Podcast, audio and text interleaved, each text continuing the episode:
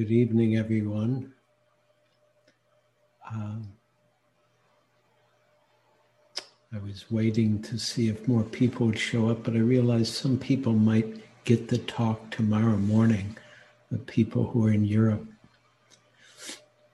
Um, so I'm looking at the, the title I have for the talk, which is called Life, Death, and Love. Um, and let's see if I talk about that or not. We'll see what comes.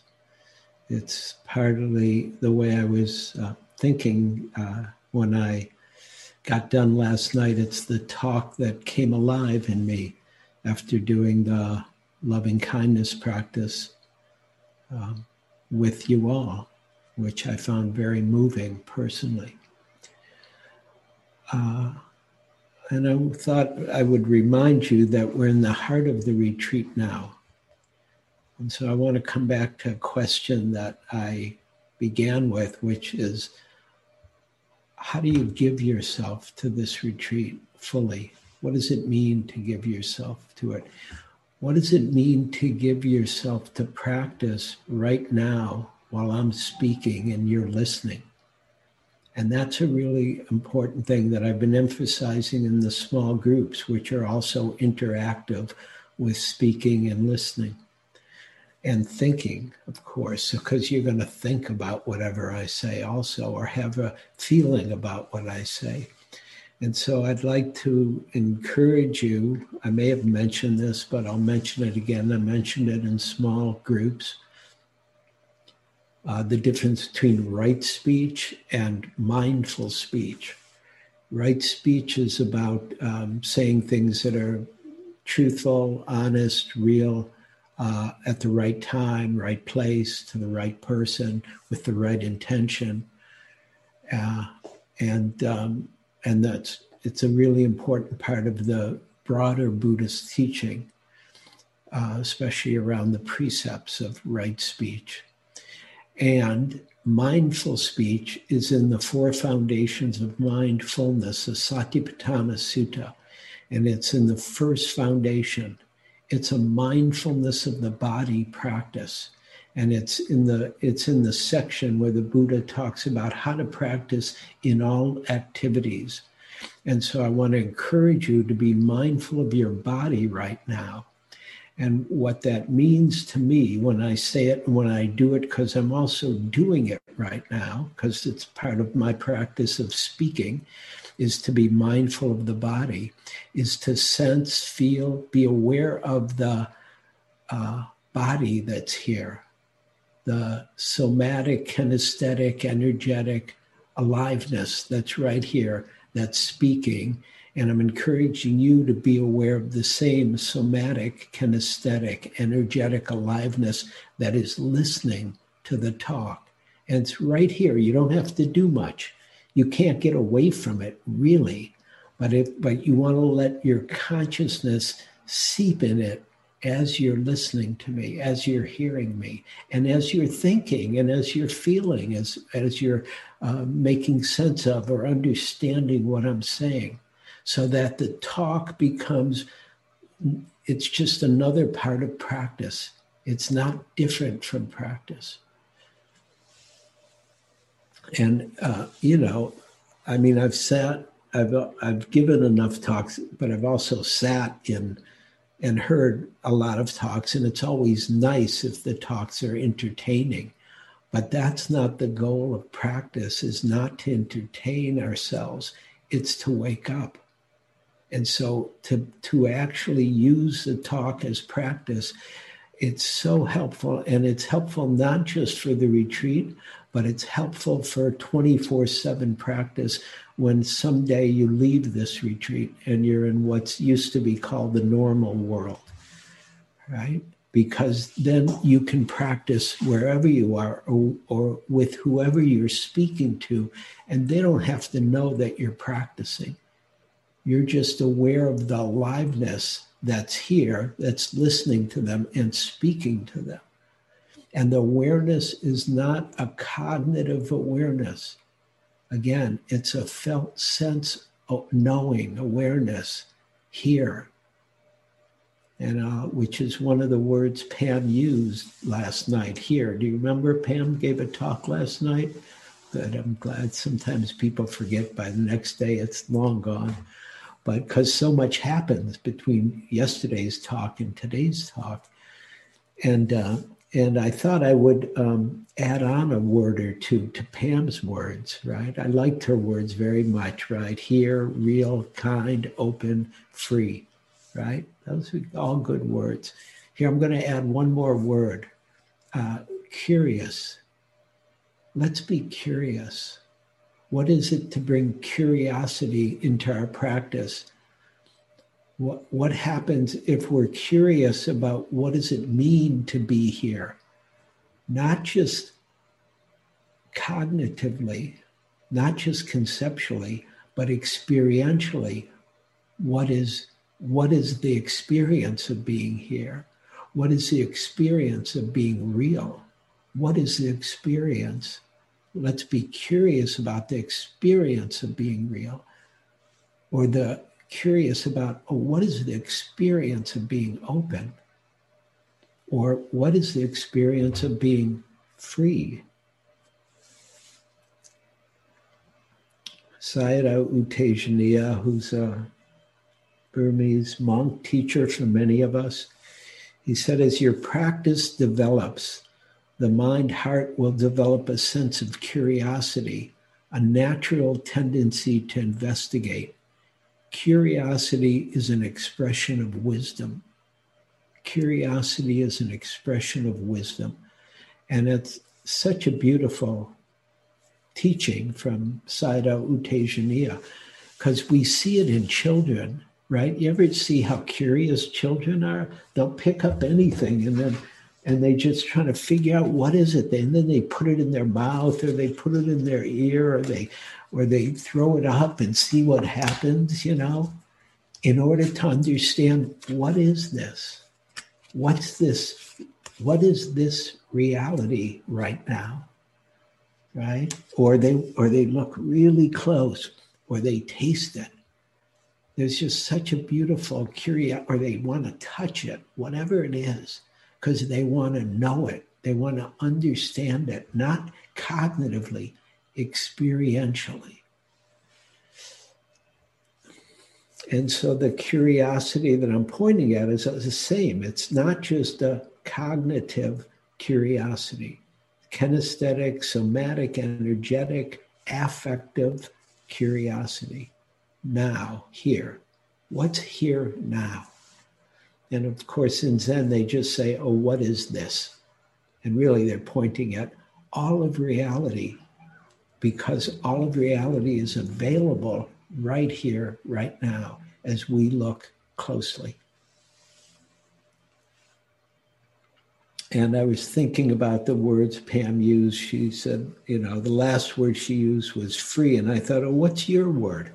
What would your word be the last word after you know here real kind open? Would it be free or would it be awake or would it be uh, um, realized? Or would it would it would it be love or would it be happiness? Or would it be satisfaction? Or would it what would it be for you and of course, you can see for yourself because it's important. Your own heart's desire for what I call reality, whatever that might be, is really important. Don't, don't lose it. The Buddha didn't lose his desire for, and we could say, call it enlightenment or realization. He followed it all the way to the end all the way to the end. And we want to trust our desire, our longing, our yearning for whatever it is being free or being liberated or being awake or being loving or being compassionate or being happy, whatever it is, trust it. Trust it because it comes from your heart. And your heart is a really important part of this practice to, and it really, it's all I'm doing is a little bit asking you, what do you seek here? What are you doing here? What do you want here? And of course, then I'm also suggesting go for it, whatever you want, whatever you seek, and see what happens. And the word for me is it's close to Pam. You know, we're we're close in general. So, but it's uh, it's close. Um, it's not free. It's freedom, and it's something that has I've been drawn to as long as I can remember. Really, as long as I can remember, even as a very very young boy, there was something about freedom. I wanted freedom, and I didn't even know what freedom was but I wanted it. And, you know, sometimes I think about it in different terms. Now I think about it really what I want is just the freedom to be, or the freedom to be myself, or the freedom to be real. You know, the freedom to be really who and what I am, whatever that might be. Not that I know what that is and I want that, but the freedom, I want the freedom to discover the truth that's sitting right here. And it is funny, I, I don't get a lot of um, things on email. I, I, I always uh, unsubscribe from anything that thinks they want me to get it right? They send you a something, you should read this every day. But I do get one thing from Sayadaw U Tejani every day, which is a quote that I believe it's a Rochester Meditation Center puts out. And and it, you know, and it's he's good. I like him. So I mean, he's not always great, but he's mostly good. And uh, and so I got a quote today when I when I you know opened up my computer and it said, "Be yourself, don't pretend." Be yourself. Don't pretend. That was the whole quote. Usually they're a little longer. And so I'm offering that to all of us because that's the doorway for me. That's the doorway to freedom is to be myself all the way to the end. And of course, it's a very famous Zen phrase. They say, How do you wake up? They're, they're asked, How do you wake up? Be yourself all the way to the end. And that's, of course, a great teaching for each of us that how can we be free or wake up or discover reality or be liberated? Be yourself all the way to the end. And of course, Eugene has a little add on to that. Be yourself all the way to the end of yourself because it may go beyond yourself what you seek. Here's another quote that I love about waking up, be yourself all the way to the end. What happens, right? What is re, re, being real and reality and realization? Because I like all those words that Pam started with real, and I like realize and I like realization. That's an, I don't use the word enlightenment really. I like realization because it's not, enlightenment sounds like you get there and you're done where realization is, oh, you can have a realization after realization. And it's the way one of my personal teachers teaches about ongoing realization. And I that's been my experience.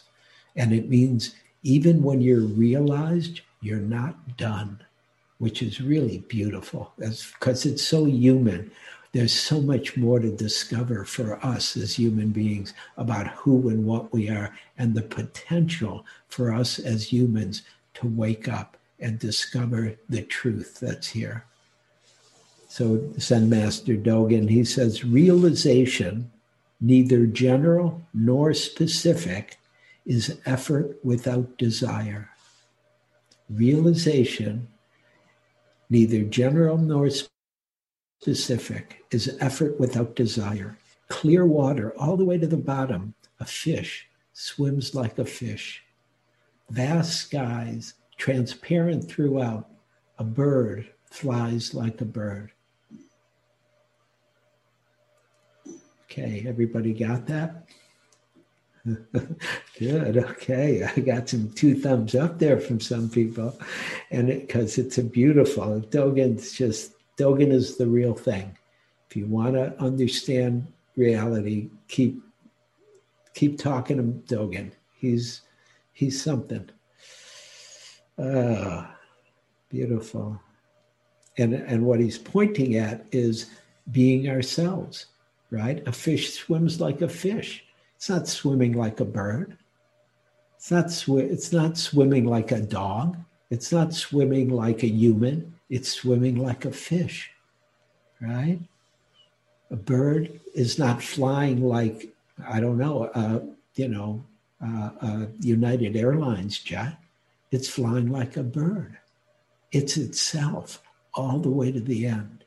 And so I'm saying this and emphasizing this to trust your direct experience here. It's yours, it's your doorway to understanding, to realization, to waking up, to being free. And it's right here, if I want to add on Pam's word, here and free, right? She started with here and went to free. It's right where you, it's sitting right where you are. What you seek is sitting right where you are. And some of all of this came out of the groups that happened today, yesterday too. And one of the things that came up in the groups is um, how to do practice so things will go the way I want them to go. And that's such a great question that everybody has really somewhere. Everybody has some, I believe, maybe I'm wrong, but uh, I sure watch it in my heart and mind. Oh, yeah, if I really practice right, then everything will be fine. And even though that's true, it's never fine in the way I think it's going to be fine. It's fine in a real way, not in Eugene's projection of what fine is. Right? And so the question is why do we practice? Do we want to practice so if we do this, we'll be okay? You know, and on, on one level, on a very surface level, that's fine. You know, we want we all want to be okay. But there's a bigger okay, not just the little okay, but a big okay. And that's much more interesting to me. And so when I think about what we're doing here, what I'm doing here, what I'm why I'm practicing, is to discover what it is to be real and discover reality fully, right? And to see who and what we are individually and collectively. What is this? You know, it's an expansion of what is this moment? What is this moment here?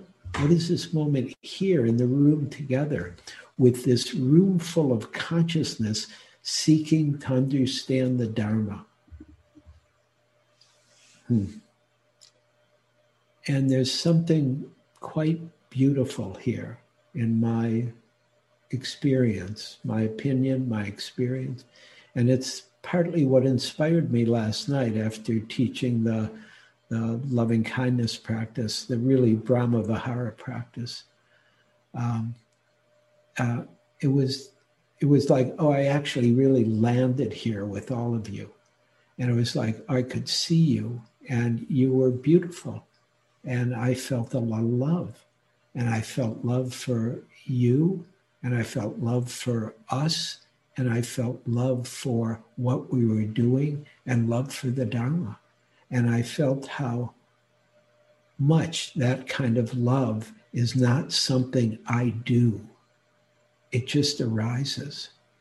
And, and it's known because I'm used to paying attention to what's actually here, in addition to the the body and the breathing and the Vedana and the this and the that and the thoughts and the feelings and the sounds and the smells and the tastes and the touch.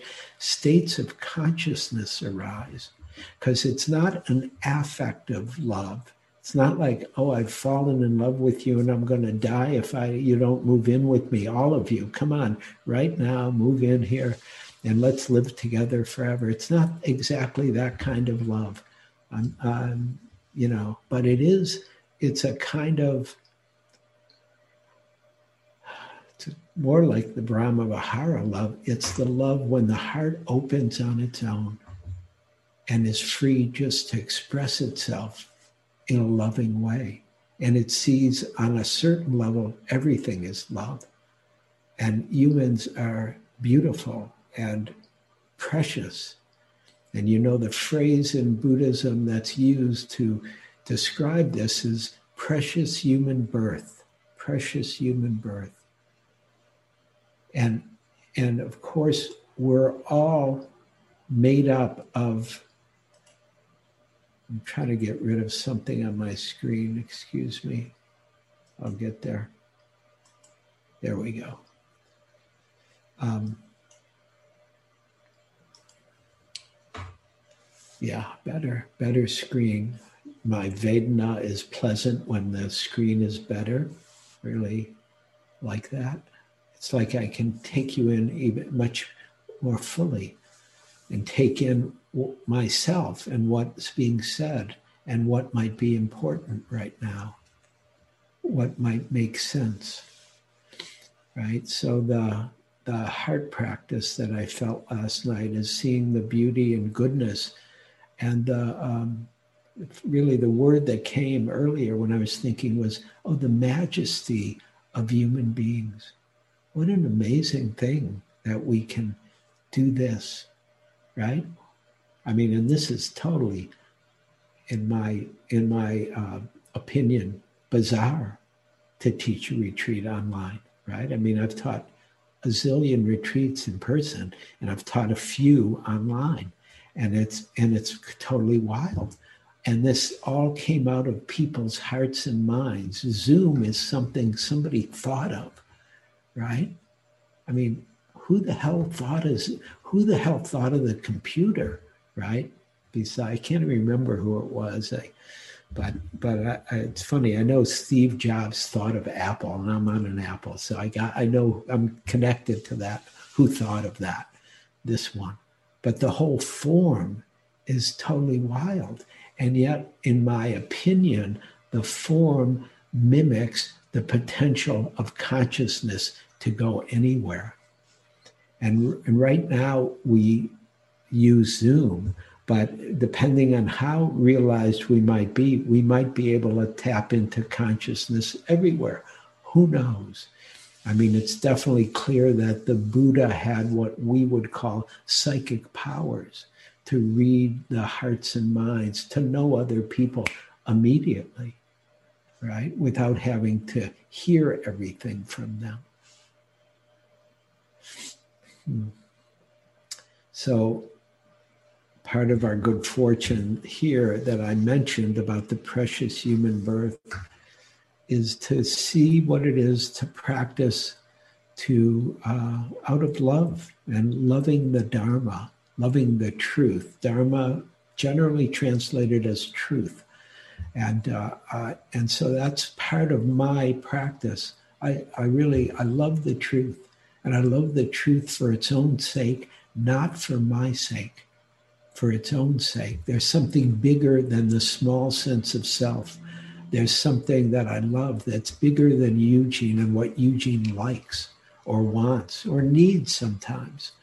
But there's something about reality that I love. So I often equate Dharma, truth, reality, same word for me, right? And so I want to give myself to what I love as part of practice and I love the truth. So I give myself to the truth in the moment. What's here? Right? And I find it very heart opening to do that kind of practice. And um, some of you know I had a very serious accident a few years ago. Um, if you don't know, I'll, the, the, just the briefest is that I, I've done a lot of bicycling, big downhill ride, lost control, fell, had a had a hit my head, not sure on what, because uh, I don't remember anything almost of that fall, except that I was helicoptered to a hospital and I had a, what's called a mild traumatic brain injury. I don't. I have no. I, I can't even imagine what a not mild traumatic brain injury is because this was serious and and I lost everything for a while. I lost my mind for a while. And that's a whole nother story, and a lot happened there. But um, but when I came back, I, there was one thing that happened, after five weeks in the hospital and beautiful love and support from my wife and family and and and uh, and many people, some of whom may be you, who were very kind to me.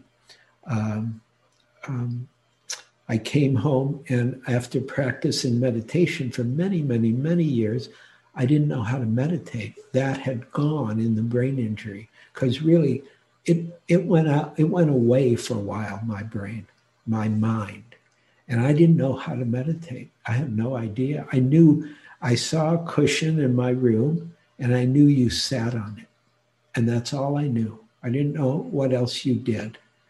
And, uh, and after a few days home, um, I sat on it and I still didn't know what to do. And I sat on it for a while and then I got up and I hadn't done anything. I just sat there.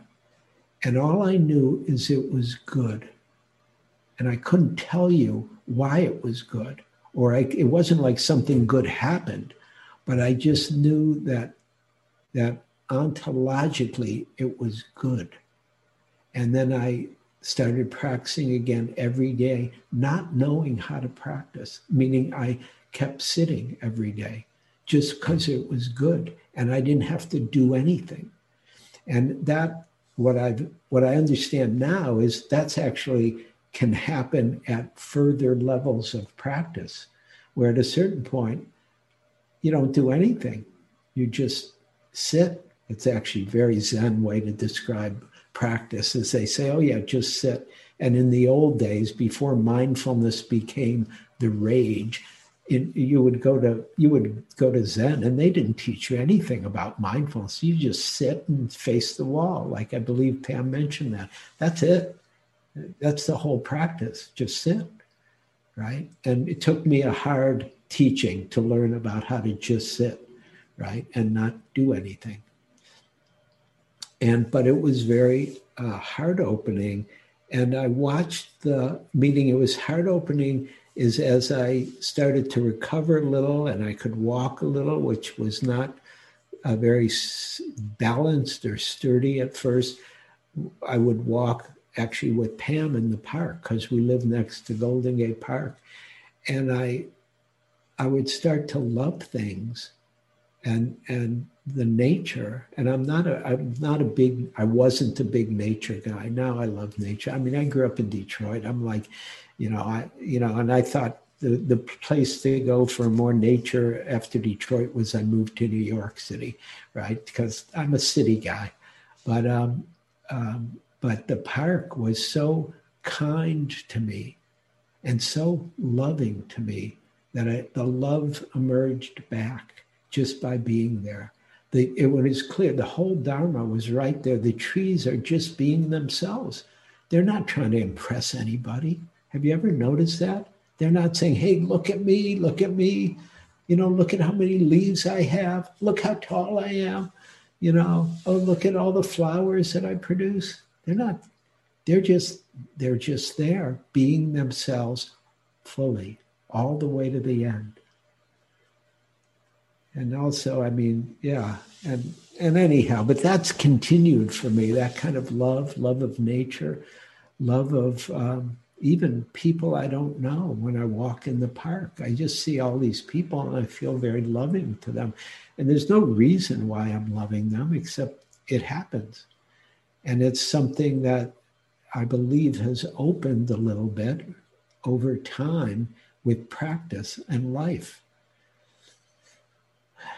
and it's part, for me, it's part of loving the moment, loving the moment, loving the Dharma, loving what's true.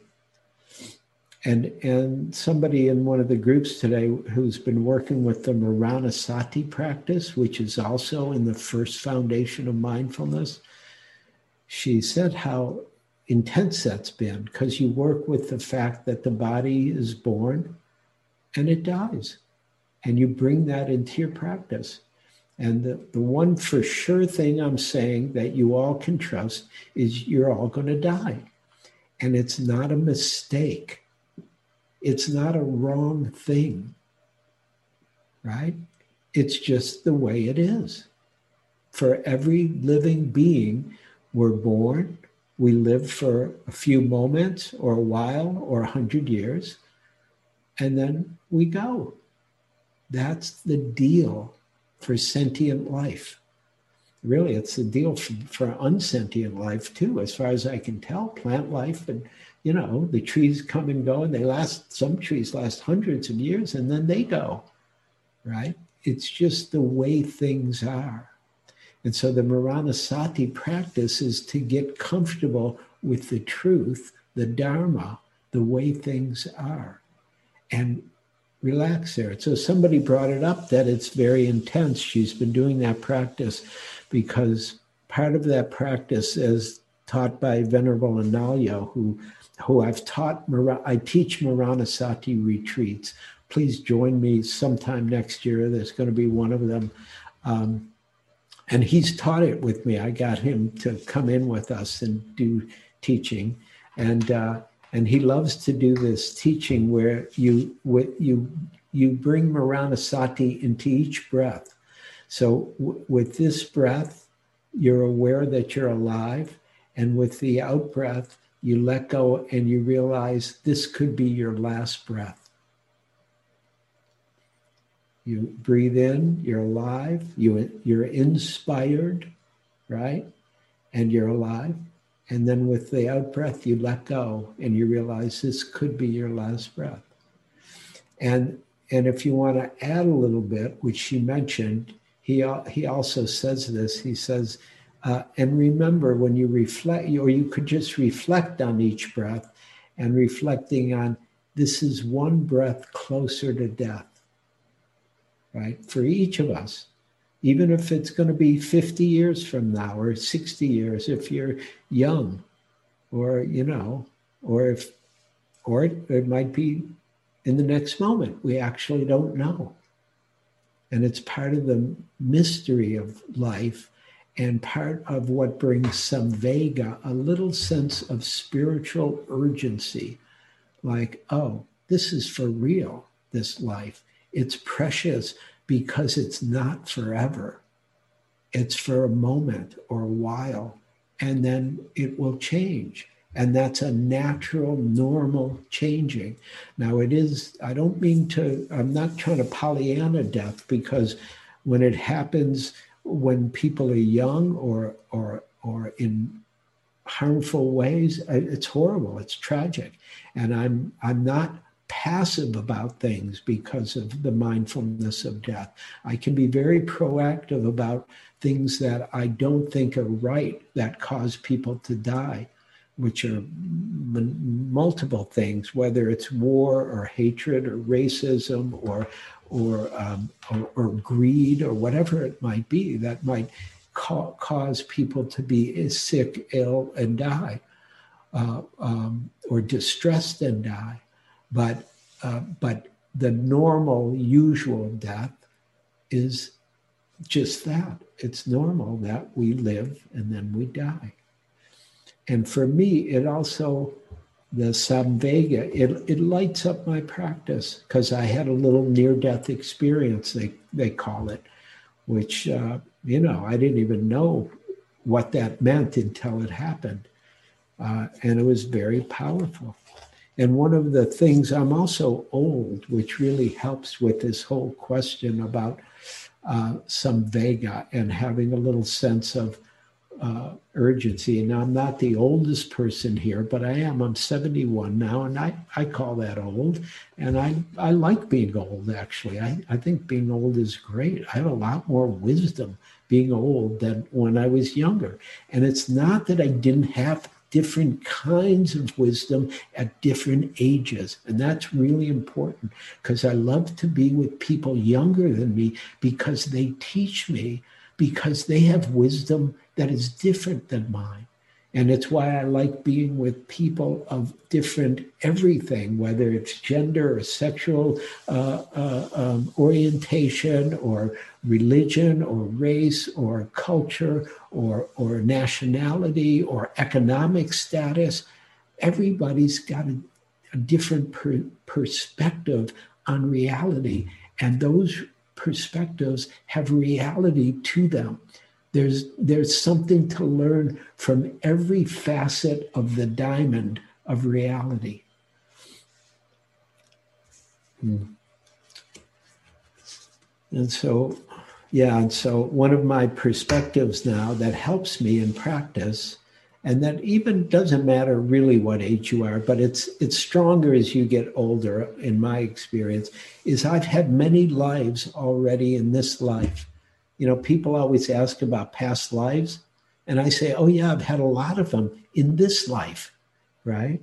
I mean i had one life when i was a young boy growing up in detroit and it had all its pluses and minuses it had sukha and dukkha right and then and then I had a whole nother life when I, I quit school, which I quit many times in high school and junior high and then college. I started and it was like not for me, school. And I went to New York and then I had another life in New York City, which was great. I was in New York in the 60s and did radical political street theater and totally changed my mind because of course, I just ran into this street theater in the park in Central Park in New York, and they were what we used to call cool. So I wanted to hang out with them, and they let me, which was totally fun. It changed my life. And then, and then I lived, and then I, when we, and then the whole street theater left New York and moved to the West Coast to Oregon to become a, political collective, which we were horrible at. We couldn't do that at all. And we became a commune. And of course, there were no streets in Oregon really to do street theater. So we, we did a little street theater, but mostly we played a lot of music on the little piece of land that we had. And I became a musician. And then I, I had a whole life as a musician.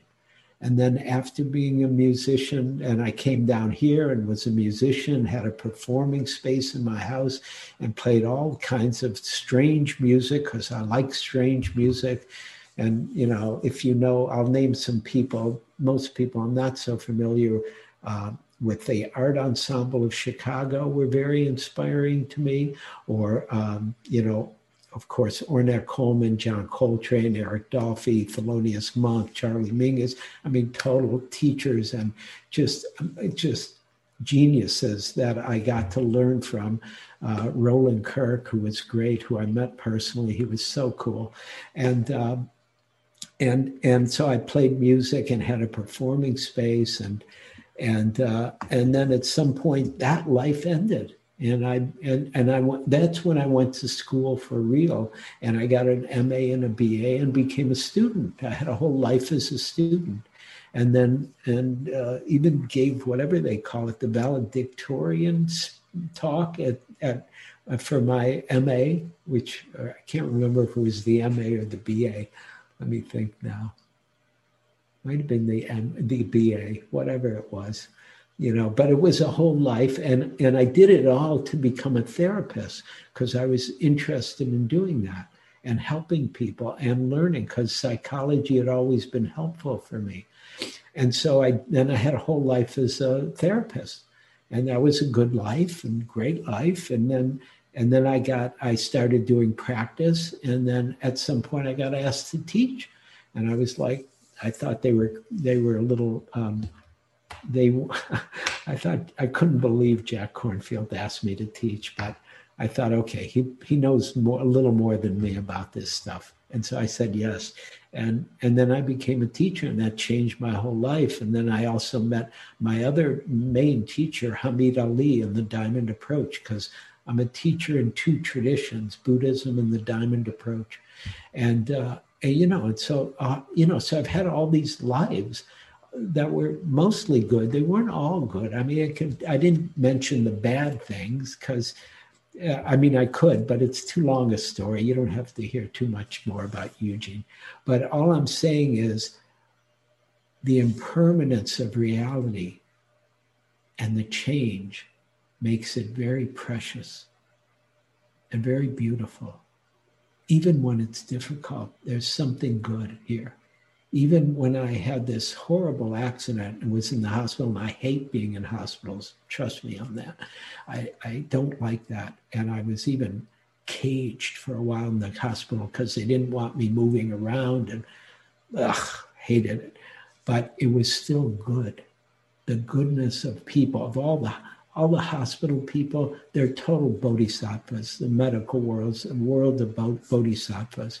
And and uh, and you know, and and so often we don't recognize the goodness that's here, not just in the people in the hospitals and all around, but in ourselves that's sitting right here that I could point and I could say your name, Daniel or Diane or or Chala or Cynthia or Paul or Jason or Kathleen or Julian or really I could just say all your names, right, Trish?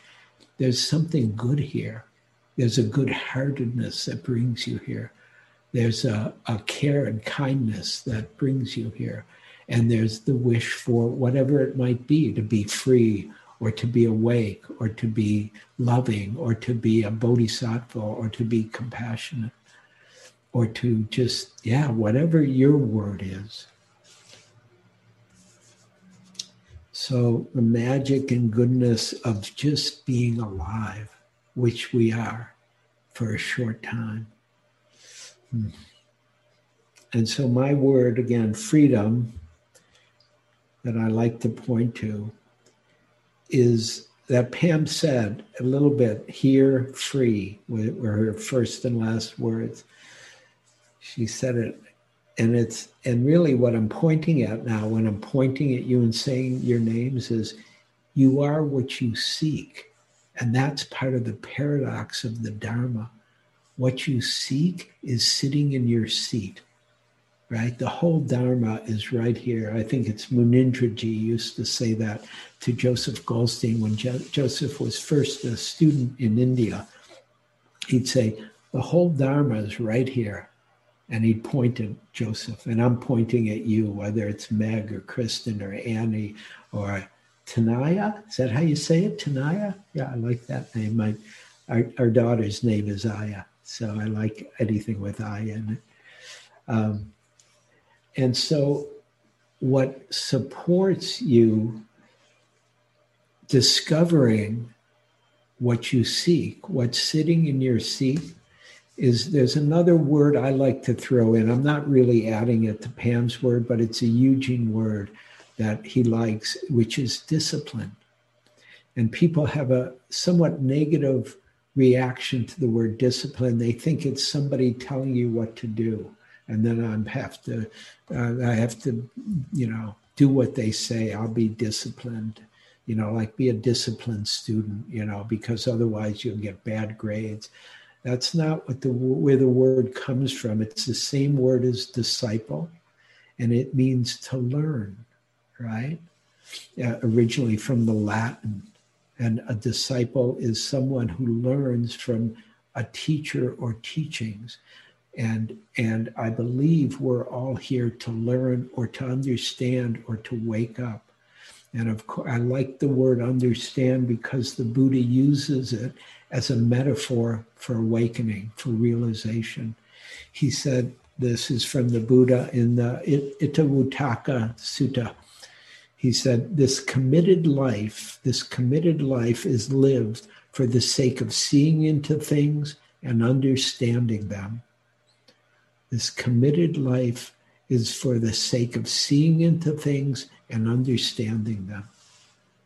And that's a beautiful description of our path and the practice and why we're here and what we're doing here.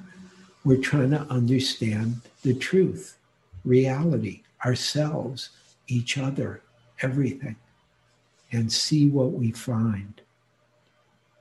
Mm. Again, uh, this is from Suzuki Roshi, who says it a little differently. He says, When you try to understand everything, you will not understand anything. When you try to understand everything, you will not understand. When you try to understand everything, you will not understand anything. The best way to understand is to understand yourself.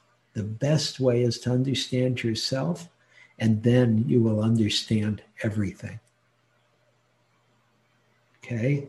So that's why we're focusing on this somewhat individualistic kind of practice, like right here with yourself body, breath, heart, mind. and reality.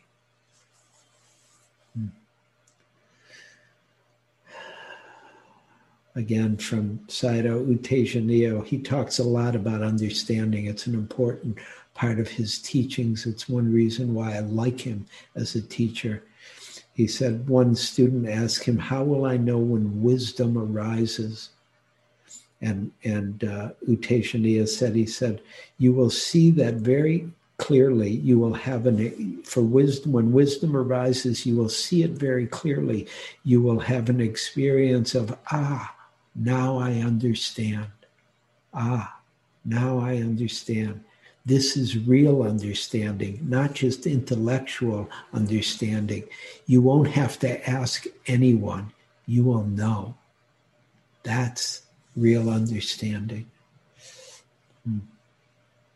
And that's why I can say, you know, you are what you seek. Uh, it's said in the Christian tradition from uh, St. Francis of Assisi said, What you are looking for is what is looking. What you are looking for is what is looking. And even now, pay attention to what's here as you sense your body, you're aware of your body, and be aware of the consciousness that is aware of what I'm saying and what you're thinking and what you're feeling and what you're seeing. Because it's right here. That consciousness is the doorway, I believe, to everything you know, it's uh, it was funny. I found someone somebody else sent me a quote, and it was about uh, human beings. Each human be it's from the uh, Jewish tradition. Each human being is a, a, a gateway to the eternal. Is a doorway to the eternal. Right. And that's a beautiful understanding. Hmm. And so there's one other piece I'm going to add in here for the last couple minutes, and it's about paradox. Because I believe, and I've given talks called the paradox of the Dharma, because I think sometimes that's the most difficult part of the Dharma is it's paradoxical. It's so simple that it's difficult. It's so simple that it's difficult. And even you hear the paradox in that, right? It's both simple and it's difficult, and they're both true. And really, if I was, if I go all the way with the paradoxical, it's uh, things are so paradoxical. They're like this. One way to say, I'll say it like this. Well, wait, let me say it this way first. Let me quote Joseph Goldstein. He said, the wonderful paradox of the spiritual path is that all of these changing phenomena as objects of our desire leave us feeling unfulfilled, while objects of mindfulness, they become the very vehicle of awakening. Right? And it's why we don't have to fix anything. Whatever is here, whether we like it or not, is the vehicle for awakening, for being mindful and waking up. And um, uh, here I'm going to add a little more. This is from uh, Socrates, who also I bow to Socrates. What a what a interesting teacher about investigation, which you all know is the second factor of awakening, is investigation, inquiry, right? Socrates used to walk through the streets of Athens teaching his students by saying, You must understand yourself. You must understand yourself. You must understand yourself. He would say it over and over. One day a student said, Sir, do you, you always say we must understand ourselves? And he said, But do you understand yourself? Right? So you can imagine Socrates, the teacher, he gets asked the question, what does he answer? He says, No, I don't know myself, but I understand this I don't know. I understand, I know, I don't know myself, but I understand this don't know. So it points to more paradox, right? Understanding and not knowing are part of the Dharma, both. It's not one or the other not knowing is a doorway to understanding. Actually, to real understanding comes from not knowing. When we know something, you know, I know, like, if I know what this talk is going to be and what it's going to say and how I'm going to do it, it's so boring, to be honest. But if I know, if I know it and don't know it at the same time, then interesting things come out of Eugene that I don't, some of which I know, but some of which I don't know that surprise me and come, it, the talk comes alive right here as well as right here. Here's a little example of the paradox of the Dharma from my great beloved teacher, Ryokan, who said, Buddha is your mind, and the way goes nowhere. I should just stop there. That's so good. The Buddha is your mind, and the way goes nowhere. Don't look for anything but this. If you point your heart, point your cart north when you want to go south, how will you arrive? The Buddha is your mind, and the way goes nowhere. Don't look for anything but this. If you point your cart north, when you want to go south, how will you arrive? And you can hear in his beautiful paradoxical poem, he's pointing at the nature of reality and understanding and our idea that we know how to get there. And yet we do know how to get there, and we don't know how to get there at the same time. Really. And just because I like to add in good quotes. Martin Heidegger, German philosopher, I believe he was. And I don't think he was, I'm not sure. I don't know any, I don't know about him personally. I have heard he's good. Okay, so Trish gives me a thumbs up. Good. I'm trusting Trish. Martin Heidegger said, A person is neither a thing nor a process. A person is neither a thing nor a process, but an opening or a clearing through which the absolute can manifest. A thing, a person is neither a thing nor a process, but an opening or a clearing through which the absolute, that's capital A, through which the absolute can manifest. And for me, that's good teaching. That's I bow to that quote. That's a beautiful understanding of the paradox of reality that we're not doing it, that if we do the practice, it will do us.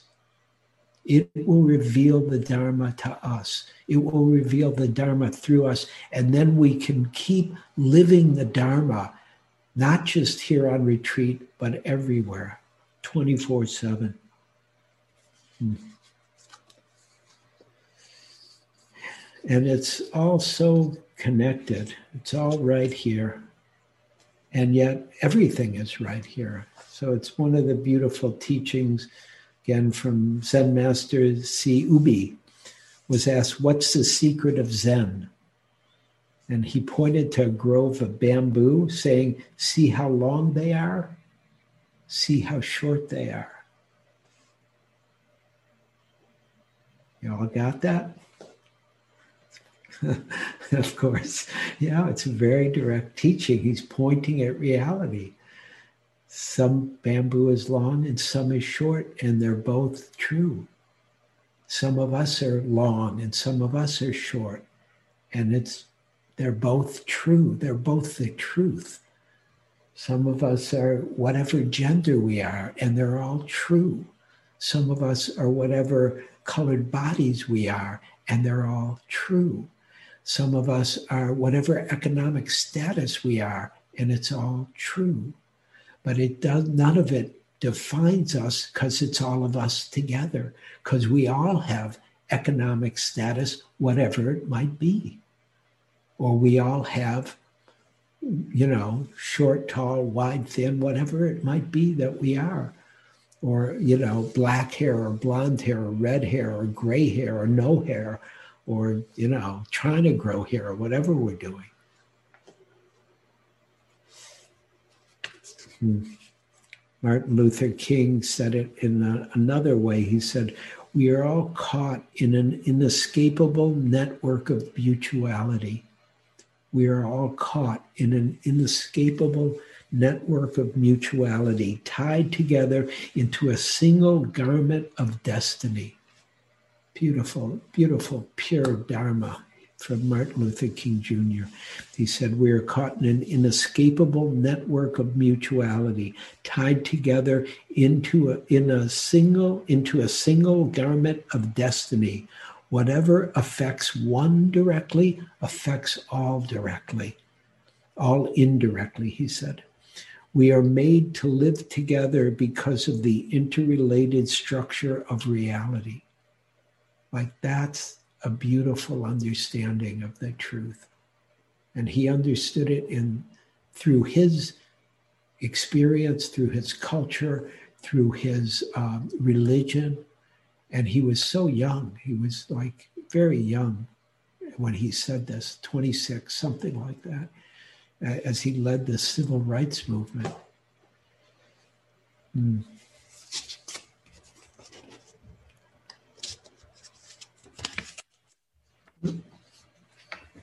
I thought I had one more piece of paper, but maybe I don't.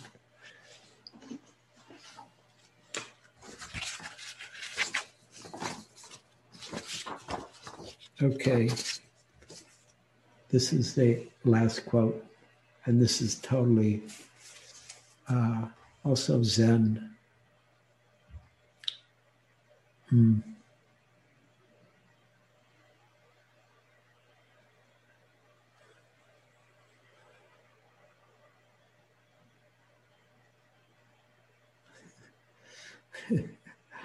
I had a fun. I have a funny mind sometimes. So my mind said, "Oh, if you want to be really zen, you would just shut up right now. Come on, that's enough. it's been plenty of talk." Uh, but I'm going to read it anyways. This is from uh, Hakuin, Hakuin Zenji, who said, "All beings by nature are Buddha. All beings by nature are Buddha, as ice by nature is water." Apart from water, there is no ice. How sad people ignore the near and search for the truth afar. Those who hear this truth even once and listen with a grateful heart, treasuring it, revering it, gain blessings without end. Much more, those who turn about and bear witness to self nature, self nature that is no nature, go far beyond mere doctrine. How boundless and free is the sky of awareness, how bright the full moon of wisdom. Truly, truly, is anything missing right now? Truly, is anything missing right now? In just this one moment, is anything missing when we're here, as Pam said when she started her talk? Nirvana is right here before our eyes, this very place, the lotus land, this very heart body, the Buddha.